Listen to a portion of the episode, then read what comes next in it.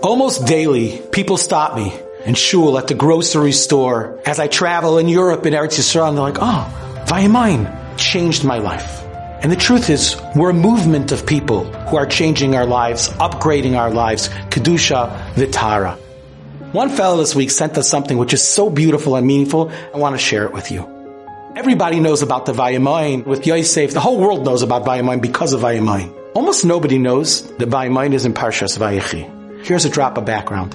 Yaakov Avinu was B'Seif Yamav. He's at the end of his days. He calls Yosef in. He says to Yosef, I never would have dreamed that I would see you. And now not only you, I'm seeing Ephraim and Menashe, Uraim, Mushlemim. I want to give everybody a bracha.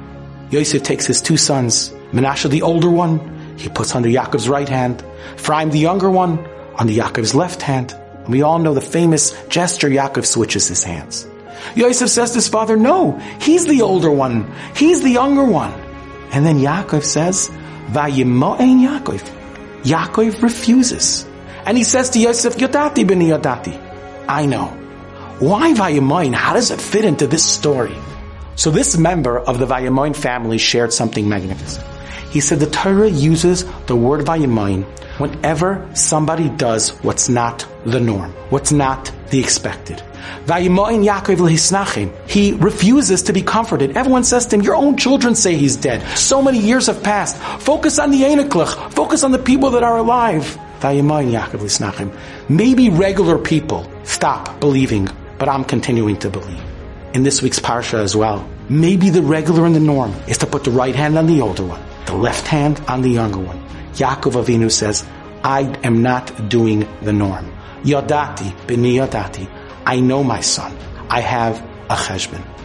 And then there's our Vayimaen, the Vayimaen of Yosef HaTzadik. He's away from his own mishpacha, sold by his own brothers. He could tell himself the normal thing periodically one time is to slip up.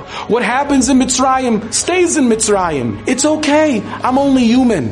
Vayimaen. I am not going to do the norm. I'm going to rise above it. And at that moment, Yosef gets the title of Yosef HaTzadik, because a tzaddik is someone who doesn't do what everyone else does. He rises to a different level. Now here's the kicker.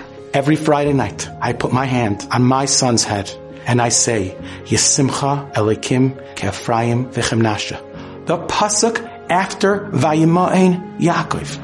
And I tell my children, my dear children, I don't want to settle for regular. I don't want you to be the norm. Yaakov. I want my child to rise above. I don't just want a child. I want a child that's a tzaddik. And there's no better way to guarantee that Vayimaen than by clinging to the Vayimaen way of life, to rising above in our own Kedusha, our own Tahara. And the result is children who are banim ubnei banim, aiskim b'tayro b'mitzvahs.